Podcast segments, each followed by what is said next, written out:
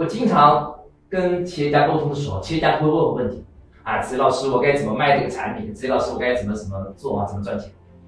我说你问的问题呀都问错，问对问题是解决问题的一半，你问错问题，它就会向错的方向引导。比如说你问我，哎，子怡老师，这个产品我怎么卖？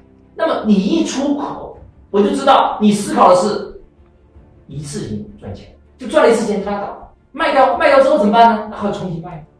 所以你这个思维它就不是收费站思维，它不是好的商业模式的思维。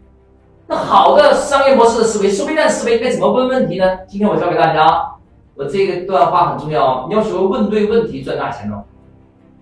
如果你想给自己打造收费站，你想找到自动化、场景化、排单化的好项目，甚至打造一个自动赚钱的工具，你该怎么问自己呢？你要问，子老师，我该如何打造一个工具？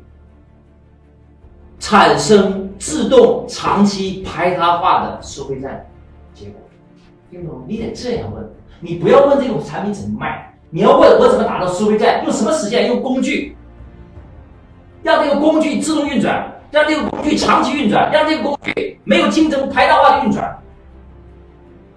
当你的思考方向是我打造一个自动运转、长期运转、无竞争的运转，所以问对问题是解决问题的一半。